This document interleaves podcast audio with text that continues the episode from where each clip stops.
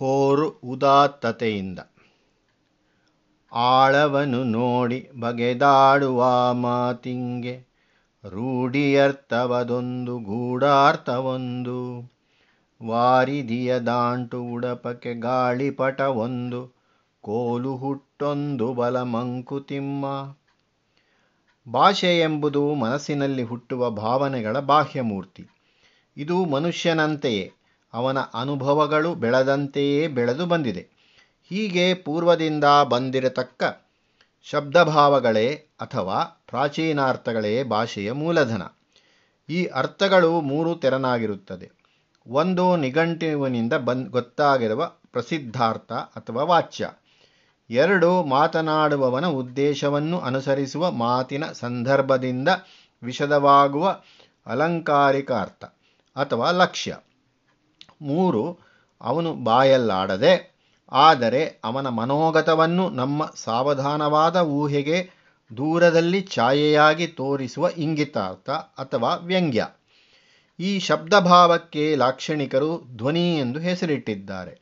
ಎಂದರೆ, ಒಂದು ಗಂಟೆಯ ನಾಲಿಗೆಯು ಅದರ ಅಂಚನ್ನು ತಾಕಿ ಹಿಂದಿರುಗಿದ ಬಳಿಕ ಅಥವಾ ಉಗುರು ತಂಬೂರಿಯ ತಂತಿಯನ್ನು ಮೀಟಿ ಹಿಂದಿರುಗಿದ ಬಳಿಕ ಅನೇಕ ಕ್ಷಣಗಳ ಹೊತ್ತು ನಮ್ಮ ಕಿವಿಗೆ ಕೇಳಿ ಬರುತ್ತಿರುವ ನಾದವೇ ಧ್ವನಿ.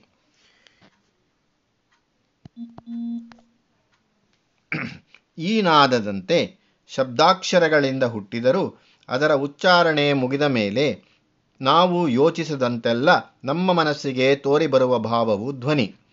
ಹೀಗೆ ಆಳವಾಗಿ ಯೋಚಿಸಿ ಆಡುವ ಮಾತಿಗೆ ಎರಡರ್ಥಗಳಿರುತ್ತದೆ. ಒಂದು ರೂಢಿಯಾದ ಅರ್ಥ, ಇನ್ನೊಂದು ಧ್ವನಿತಾರ್ಥ. ಸಮುದ್ರವನ್ನು ದಾಟಲು ಹಡಗೊಂದಿದ್ದರೆ ಅದಕ್ಕೆ ಮುಖ್ಯವಾಗಿ ಎರಡು ಉಪಕರಣಗಳಿರುತ್ತದೆ. ಒಂದು, ಅದನ್ನು ಮುಂದಕ್ಕೆ ತೆಗೆದುಕೊಂಡು ಹೋಗಲು ಗಾಳಿಯ ಶಕ್ತಿಯನ್ನು ಉಪಯೋಗಿಸಿಕೊಳ್ಳುವ ಗಾಳಿಯ ಪಟ. ಇನ್ನೊಂದು, ನಾವು ಯಾವ ಕಡೆ ಹೋಗಬೇಕೋ ಆ ಕಡೆಗೆ ಹಡಗನ್ನು ತಿರುಗಿಸಿಕೊಳ್ಳಲು ಅನುಕೂಲವಾಗುವಂತೆ ಒಂದು ಕೋಲು, ಹುಟ್ಟು ಹೀಗೆ ನಮ್ಮ ಜೀವನಾನುಭವದಲ್ಲಿ, ತತ್ವಾನ್ವೇಷಣೆಯಲ್ಲಿ ನಮಗೆ ಅನೇಕ ಭ್ರಾಂತಿಕಾರಿಕ ಮಾತುಗಳು ಎದುರಾಗಬಹುದು. ನಮಗೆ ತತ್ವ ತಿಳಿದು ಹೋಯಿತು ಎಂಬ ಭ್ರಮೆಯನ್ನು ಅವು ಉಂಟು ಮಾಡಬಹುದು ಆದ್ದರಿಂದ ನಾವು ಉಪಯೋಗಿಸುವ ಅಥವಾ ಕೇಳುವ ಅಥವಾ ಓದುವ ಮಾತುಗಳನ್ನು ಕುರಿತು ಸರಿಯಾಗಿ ತಿಳಿದುಕೊಳ್ಳುವುದು ಒಳ್ಳೆಯದು. ತತ್ವದರ್ಶನದಲ್ಲಿ ಈ ವಿವೇಕ ಮುಖ್ಯವಾದದ್ದು. ಪರಮ ಪದದಲ್ಲಿ ನೋಡು ಬೇರುಗಳ್ವ್ಯೂಮದಲ್ಲಿ ಧರೆಗಿಳಿದ ಕೊಂಬುರಂಬೆಗಳು ಬಿಳಳುಗಳು ಚಿರಜೀವಿ ವೃಕ್ಷವಿದು ವಿಶ್ವಜೀವಾಶ್ವಥ. ಪರಿಕಿಸಿರರ್ಥವನು ಮಂಕುತಿಮ್ಮ. ಜಗತ್ತು, ಜೀವ ಮತ್ತು ಈಶ್ವರ ಇವುಗಳ ಸಂಬಂಧವನ್ನು ತಿಳಿಸುವುದಕ್ಕೆ ಕಠೋಪನಿಷತ್ತು, ಭಗವದ್ಗೀತೆಯು ಒಂದು ರೂಪಕವನ್ನು ಉಪಯೋಗಿಸಿಕೊಂಡಿವೆ. ಅದೇ ಅಶ್ವಥದ ರೂಪಕ. ನಾವು ನೋಡುವ ಅಶ್ವಥ ವೃಕ್ಷಕ್ಕೆ ಭೂಮಿಯಲ್ಲಿ ಬೇರುಗಳು ಇರುತ್ತದೆ, ಮೇಲೆ ಮರದ ಕೊಂಬೆರಂಬೆಗಳು ಹರಡಿರುತ್ತದೆ. ಈ ಬ್ರಹ್ಮಾಶ್ವತಕ್ಕಾದರೋ ಬೇರುಗಳು ಮೇಲುಗಡೆ ಇವೆ, ಪರಮಪದದಲ್ಲಿ ಇದೆ. ಅಲ್ಲಿಂದ ಕೆಳಕ್ಕೆ ಅದರ ಕೊಂಬೆ ರಂಬೆಗಳು ಬಿಳಲುಗಳು ಹರಡಿವೆ. ಈ ವೃಕ್ಷಕ್ಕೆ ಸಾವೆಂಬುದಿಲ್ಲ. ಅದು ಚಿರಂಜೀವಿಯಾದ ವೃಕ್ಷ. ಅದು ವಿಶ್ವಜೀವಾಶ್ವತ. ಹಿಂದಿನ ಪದ್ಯದಲ್ಲಿ ಹೇಳಿದಂತೆ ಇದರ ಆಳವಾದ ಅರ್ಥವನ್ನು, ಧ್ವನಿತಾರ್ಥವನ್ನು ಚಿಂತಿಸಿ ನೋಡಬೇಕು. ಜೀವನದ ಮೂಲ ಮೇಲಿಹುದು ಪರಮೋರ್ಧ್ವದಲ್ಲಿ.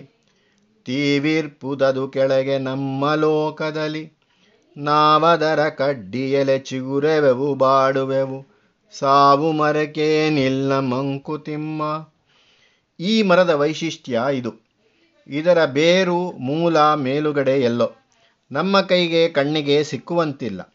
ಕೊಂಬೆಗಳು ನಮಗೆಟುಕುವಂತಿವೆ ಎಂದರೆ ಜಗತ್ತಿನ ಸಮಸ್ತ ಸಾಮಗ್ರಿಯೂ ಈ ವೃಕ್ಷದ ಕೊಂಬೆ, ರಂಬೆ ಎಲೆಗಳು.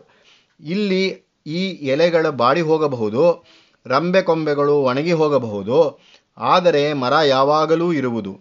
ಅದು ಎಂದೆಂದಿಗೂ ವಿಕಾರ ಪಡದೆ ನಷ್ಟವಾಗದೇ ಇದೆ. ಆದ್ದರಿಂದ ಕೊಂಬೆ, ರಂಬೆಗಳಿಗೆ ಸಾವಿದ್ದರೂ ಮರಕ್ಕೆ ಸಾವೇನಿಲ್ಲ. ಒಂದು ಕಡೆ ಚಿಗುರುತಲಿ ಒಂದು ಕಡೆ ಬಾಡುತಲಿ ಕಂದು ತಿರೆ ಕೊಂಬೆ. ಮುಂಡದಲ್ಲಿ ಹಬ್ಬುತಲಿ ಎಂದೆಂದು ಮಶ್ವತ ಹಳೆ ಹೊಸದು. ತಾನದ ಸ್ಪಂದನವು ಬ್ರಹ್ಮನದು ಮಂಕುತಿಮ್ಮ. ನಾವು ಲೋಕದಲ್ಲಿ ಕಾಣುವ ಅಶ್ವಥ ವೃಕ್ಷದಂತೆ ಇಲ್ಲಿಯೂ ಆ ಮರ ಒಂದು ಕಡೆ ಬಾಡುತ್ತಿರುತ್ತದೆ, ಒಂದು ಕಡೆ ಚಿಗುರುತ್ತಿರುತ್ತದೆ. ಕೊಂಬೆ ಒಣಗಿ ಹೋದರೆ ಮುಂಡದಲ್ಲಿ ಚಿಗುರುಡಿಯುತ್ತಿರುತ್ತದೆ. ಅಂದರೆ ಎಲ್ಲಿಯವರೆಗೆ ಭೂಲೋಕದಲ್ಲಿ ಸತ್ವ ರಜಸ್ಸು ತಮಸ್ಸುಗಳ ಮೂಲಕ ಪ್ರಕೃತಿಯು ಕೆಲಸ ಮಾಡುತ್ತಿರುತ್ತದೆಯೋ ಅಲ್ಲಿಯವರೆಗೆ ಈ ಮರ ಸೊಂಪಾಗಿ ಬೆಳೆಯುತ್ತಿರುತ್ತದೆ. ಈ ಮರಕ್ಕೆ ಸತ್ವ, ರಜಸ್ಸು, ತಮಸ್ಸುಗಳೆಂಬ ಗುಣಗಳೇ ಅಭಿವೃದ್ಧಿಪಡಿಸುವ ಗೊಬ್ಬರ. ಭೋಗ್ಯ ವಿಷಯಗಳೇ ಅದರ ಚಿಗುರಲೆ. ಅದರ ಬಿಳಲು ಬೇರುಗಳು ಮನುಷ್ಯಲೋಕದಲ್ಲಿ ಕರ್ಮಪಾಶಗಳಾಗಿ ನಮ್ಮನ್ನೇ ಕಟ್ಟಿ ಹಾಕುತ್ತವೆ ಜಗದ್ರೂಪವಾದ ಅಶ್ವಥ ವೃಕ್ಷದ ಮೂಲವು ಮನುಷ್ಯ ಹಿಡಿತಕ್ಕೆ ಸಿಕ್ಕತಕ್ಕದ್ದಲ್ಲ. ಇದನ್ನು ತಾನು ಹೊಸದಾಗಿ ಬೆಳೆಸುವುದು ಮನುಷ್ಯನಿಗೆ ಸಾಧ್ಯವಿಲ್ಲ. ಪ್ರಕೃತಿ ತ್ರಿಗುಣಗಳಿಂದ ಅನಾದಿ ಕಾಲದಿಂದ ಇದನ್ನು ಬೆಳೆಸುತ್ತಿದ್ದಾಳೆ. ಇದು ಎಂದೆಂದಿಗೂ ಇರತಕ್ಕದ್ದು. ಇಲ್ಲಿ ಅಶ್ವಥ ಎಂದು ಆ ಮರಕ್ಕೆ ಹೆಸರಿಟ್ಟಿರುವುದರಲ್ಲಿ ಒಂದು ಸ್ವಾರಸ್ಯವಿದೆ. ಶ್ವಹ ಎಂದರೆ ನಾಳೆ, ಶ್ವಸ್ಥ ಎಂದರೆ ಇಂದಿರುವಂತೆ ನಾಳೆ ಇರುವುದು. ಅಶ್ವಥ ಎಂದರೆ ಈ ದಿನವಿರುವಂತೆ ನಾಳೆ ಇರಲಾರದ್ದು. ಒಂದು ಘಳಿಗೆ ಇರುವಂತೆ ಮರುಘಳಿಗೆ ಇರಲಾರದ್ದು. ಅಂದರೆ ಕ್ಷಣೇ ಕ್ಷಣೇ ಮಾರ್ಪಾಡುತ್ತಿರುವುದು ಚಂಚಲವಾದದ್ದು ಎಂದು ಅರ್ಥ. ಯಾವ ಬ್ರಹ್ಮವಸ್ತುವು ಸ್ವಸ್ವರೂಪದಲ್ಲಿ, ತತ್ವದಲ್ಲಿ ಸ್ಥಿರವೋ, ಏಕಾಕಾರವೋ, ನಿರ್ವಿಕಾರಿಯೋ, ಅದು ಕಾರ್ಯರೂಪದಲ್ಲಿ ಚಲನಶೀಲ, ಬಹುರೂಪಿ ಸಂಸಾರ ವಿಕಾರಿ ಯಾವುದು ನಮ್ಮ ಕಣ್ಣಿಗೆ ಹುಟ್ಟುವಂತೆ, ಸಾಯುವಂತೆ, ನಗುವಂತೆ, ನೋವು ಪಡುವಂತೆ, ಸಾಹಸ ಮಾಡುವಂತೆ, ಬೇಸತ್ತಂತೆ, ಸೋತಂತೆ, ಗೆದ್ದಂತೆ, ನೂರಾರು ಅವಸ್ಥೆಗಳಿರುವಂತೆ ಕಾಣುತ್ತದೆಯೋ, ಅದರ ಮೂಲವಸ್ತು ಹುಟ್ಟಿಲ್ಲದ್ದು, ಸಾವಿಲ್ಲದ್ದು ಆಯಾಸವಿಲ್ಲದ್ದು ಲೋಕ ಸಂದರ್ಭಗಳಿಗೆ ಒಳಗಾಗದ್ದು, ಏಕೈಕ ರೂಪದಲ್ಲಿರತಕ್ಕದ್ದು, ಶಾಂತವಾದದ್ದು. ಅದರ ಸ್ಪಂದನವೇ ಈ ಲೋಕದಂತೆ ಕಾಣಿಸಿಕೊಂಡಿದೆ. ಎಲೆಗಳನ್ನು ಕಡ್ಡಿ ಕಡ್ಡಿಯ ರಂಬೆ ಕೊಂಬೆಗಳು, ತಳೆದು ಪೆರ್ಚಿಸುತಿಹವು ಮರದ ಬಾಳ್ಸಿರಿಯ.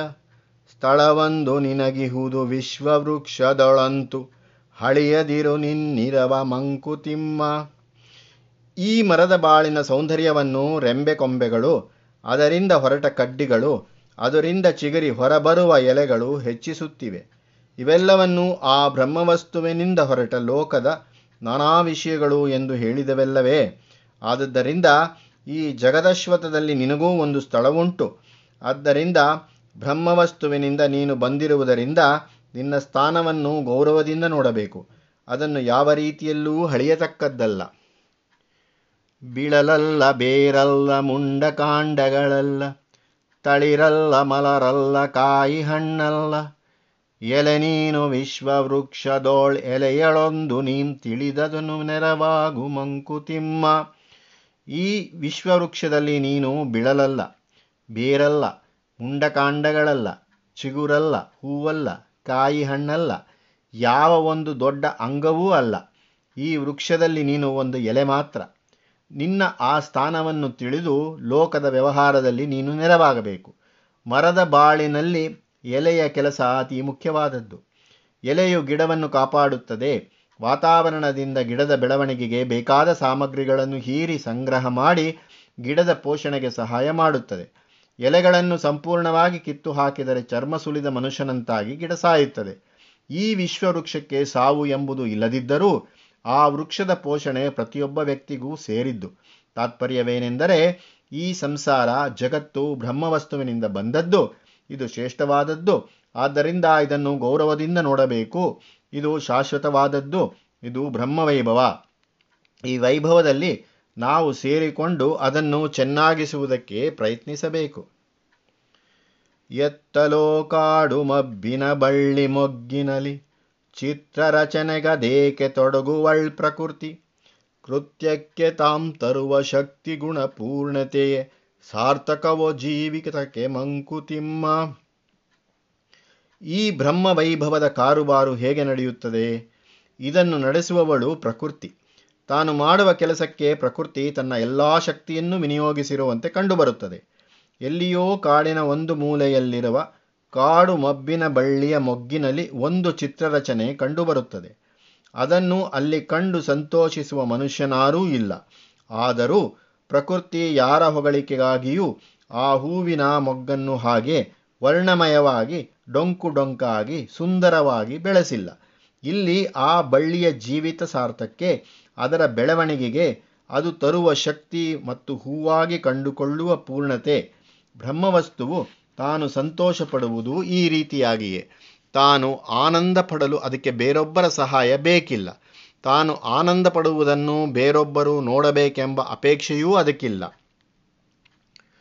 ಕಾಡು ಹಕ್ಕಿ ಹುಳಕ್ಕೆ ವರ್ಣಚಿತ್ರಗಳೇಕೆ ನೋಡುವರ ಕಣ್ಣೊಳವ ಬೇಡುವಳೆ ಸೃಷ್ಟಿ.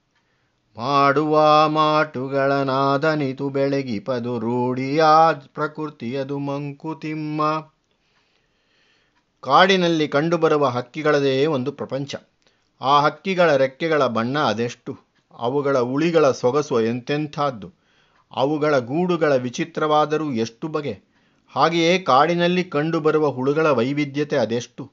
ಇವನ್ನು ಸೃಷ್ಟಿಸಿರುವ ಪ್ರಕೃತಿ, ಆ ವರ್ಣಗಳ ವಿವಿಧತೆಯನ್ನು ಕಂಡು ಯಾರಾದರೂ ಮೆಚ್ಚುಗೆಯನ್ನು ಪ್ರೀತಿಯನ್ನು ತೋರಿಸಬೇಕೆಂದು ಹಾಗೆ ಸೃಷ್ಟಿಸಿದ್ದಾಳೆಯೇ?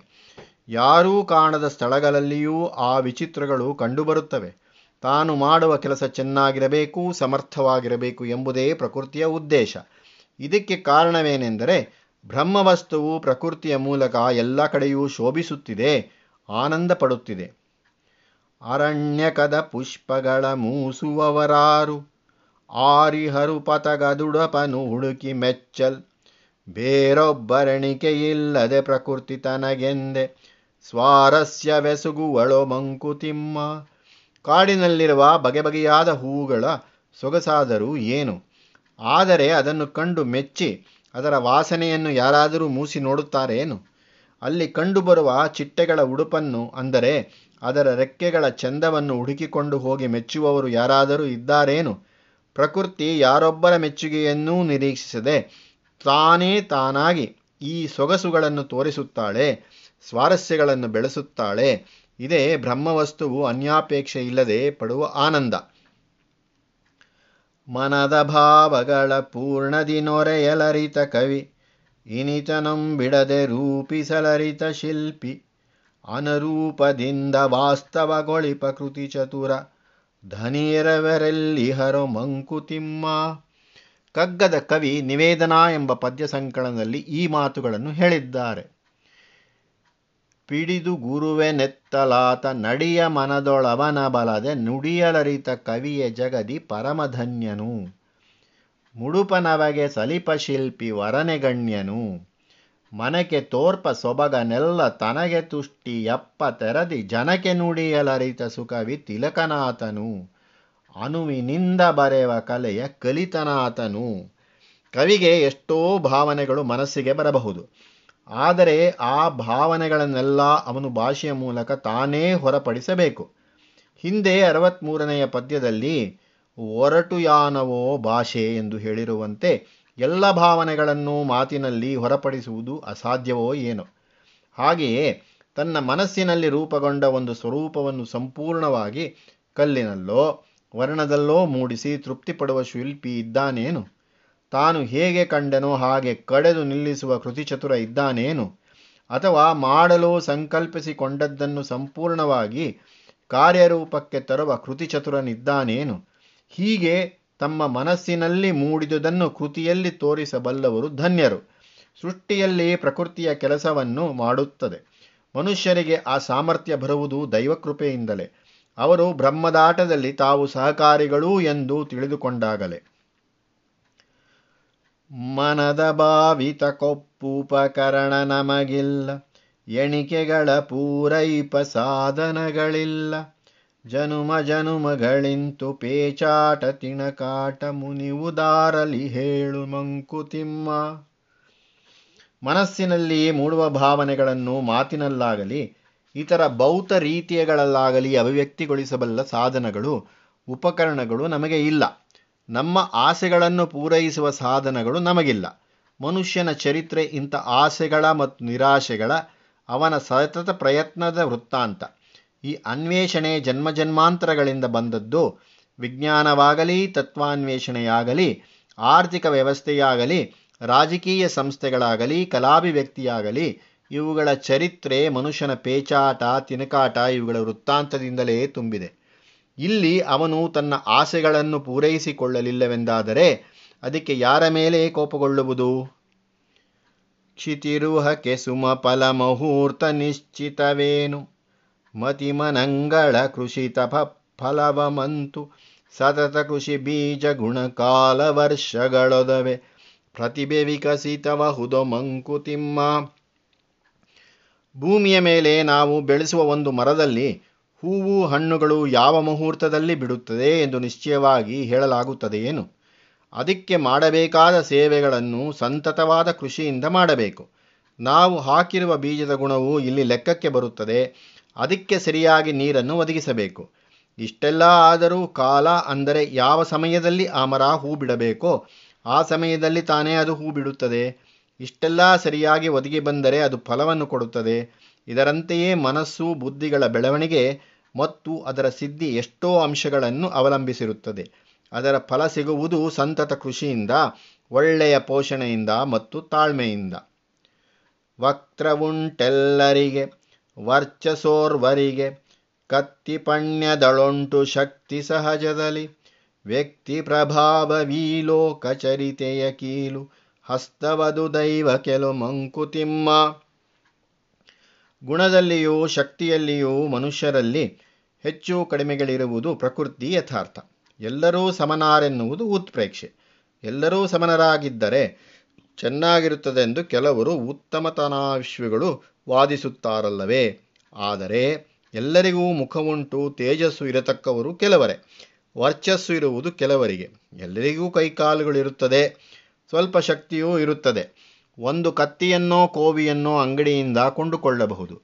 ಆದರೆ ದೇಹಶಕ್ತಿ ಚೆನ್ನಾಗಿರುವುದು ಕತ್ತಿ ವರಸೆ ಸಾಧ್ಯವಾಗುವುದು ಕೆಲವರಿಗೆ ಮಾತ್ರ. ದೇಹಶಕ್ತಿಯನ್ನು ಅಂಗಡಿಯಿಂದ ಕೊಂಡುಕೊಳ್ಳಲಾಗದು. ಈ ತಾರತಮ್ಯವನ್ನು ನಾವು ಗಣನೆಗೆ ತೆಗೆದುಕೊಳ್ಳಬೇಕು.